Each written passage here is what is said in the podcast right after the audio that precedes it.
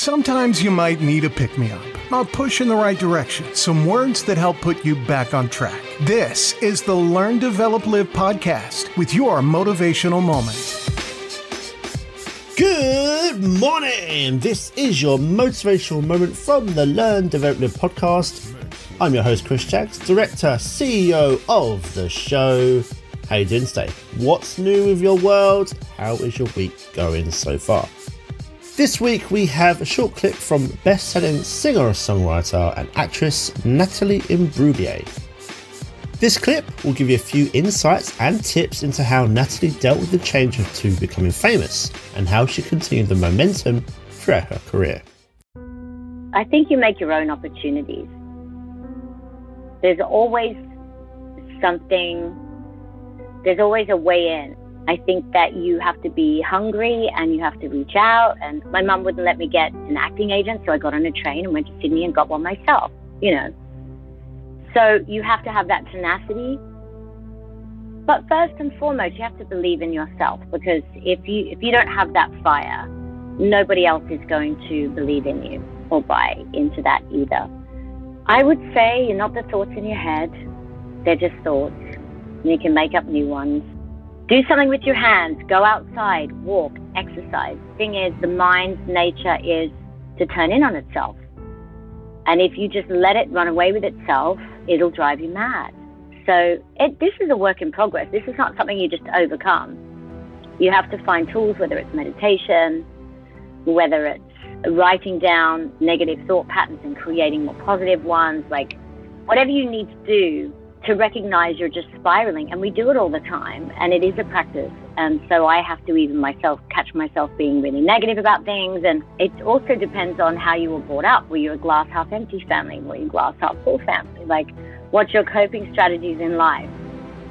I'm not a musician. I don't play an instrument. So for me, I'm, my gift is being a communicator. So I feel like there's the tone of my voice and how I communicate how I'm feeling is what lands. And I've had to learn that that's my gift and that's valid. But once I got comfortable with what my unique gift is, it made everything so much better because I wasn't trying to be something that I'm not. You know, so I I just feel like I have a really good time walking into a writing session now because you kind of the confidence grows over time. I'm always trying to make sure the listener is going to get that oh, feeling. That's what I'm going for where that emotional point lands and then they don't feel so alone or they can relate to it. So that's that's usually what I'm going for more than anything. Oh my goodness. Uh, that's just such a big word. Legacy. I, I don't know. I mean, I'd like just to be known for someone who was wholly who they are and honest in their truth about it through my art could say. That would be nice. I was doing a lot of spiritual practice at that time of my life. Before that first album came out, I'd met a meditation master. So I was doing, I had a lot of tools, you could say, and my perspective on who I am and what's important, being that I was famous young. And then, you know, dove deep into this Eastern philosophy and spirituality and meditation. So I had these really good tools for becoming mega famous again overnight with this song, which was This is not me. I'm not what I do. And, you know, what are you going to do with this experience? Keep your feet planted on the ground. And I used those tools to be able to cope with that. Um, and it's transient. I mean, I'd, I'd been famous and then not famous. And then, and so if you, once you go through the rhythm of that, you have no attachment to that. You don't define that as meaning anything other than a result of being on camera a little bit more frequently. So I don't place any importance on those things, and I was able to value the good parts of it and certainly handle the fact that everybody had an expectation of me after that first album to live up to that. And that I found really hard. That's probably the hardest part was not you know, the celebration of connecting with everyone around the world and my first album doing so well and winning awards. And I mean, that was fantastic. And I made a promise to enjoy it and savor it in case that was the peak. but it was then writing the second album, and that was the, the, the challenge for me, and that's where those tools came into play.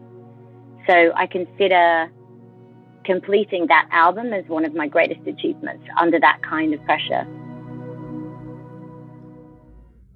That video can be found on YouTube and is called Natalie Imbruglia's Powerful Life Advice on How to Find Yourself Again and is published by the Motivation Hub. Now, how about you? You can actually start to put your own plan of yours into action by booking your exclusive free 30 minute Learn Develop Power Call by going to ldlcall.com to find the perfect slot for you. Let's get you moving in the right direction. And also, please leave the credit card locked up. This isn't a sales call, it's just a great conversation between us to find out what the next step is right for you. Now, that is all from me today. I hope you enjoy the rest of your day. Stay motivated, keep inspired, and I will see you in the next one. If you're out running, sitting on the bus in traffic, or have a smelly armpit in your face on that crowded train, the Learn, Develop, Live podcast is here to help you through your day. Thanks for listening. You can find more motivational moments at learndeveloplive.com. And we'll be back to inspire you again tomorrow.